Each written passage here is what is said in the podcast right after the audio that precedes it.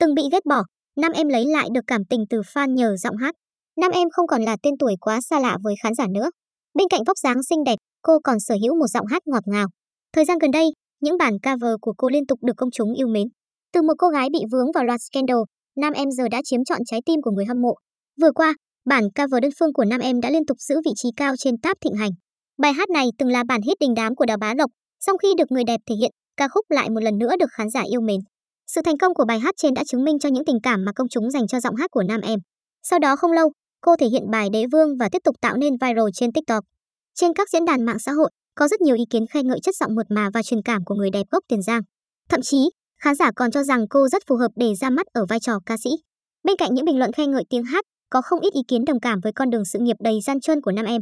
Theo đó, nhiều cư dân mạng cảm thấy giọng hát buồn bã mà cô thể hiện cũng chính là tâm trạng cô đơn của cô trong suốt thời gian qua. Quả thật, trong khoảng thời gian vướng vào lùm xùm, nam em không có bất kỳ người bạn nào ở cạnh. Cô thậm chí có những buổi tự livestream rồi tự tâm sự với chính bản thân mình. Dù vậy, người đẹp cuối cùng cũng vượt qua giai đoạn ấy. Giờ đây, khán giả lại được nhìn thấy cô vui vẻ và yêu đời như trước đây. Chính vì điều này, nhiều khán giả cho rằng giọng hát ngọt ngào của nam em đã thuần hóa anti-fan. Không cần khoa trương hay giải bày về điều gì, chính sự chân thành trong lời ca, tiếng hát đã giúp cô nhận được sự yêu thương từ người hâm mộ. Trước đó, khi vào nghề chưa được bao lâu, nam em đã liên tục dính vào scandal tình ái với nhiều sao nam như Trường Giang, MC Quốc Bảo hay Lãnh Thanh. Không chỉ vậy, cô còn được xem là nữ hoàng thị phi vì có những phát ngôn gây sốc trên mạng xã hội. Thế nên, có khoảng thời gian, khán giả hoàn toàn không tin vào những gì nam em chia sẻ nữa. Ngoài việc liên tục tan vỡ trong tình yêu, nam em còn gặp chuyện kinh doanh thua lỗ. Cô trải qua những ngày không thể nào kiểm soát bản thân mình.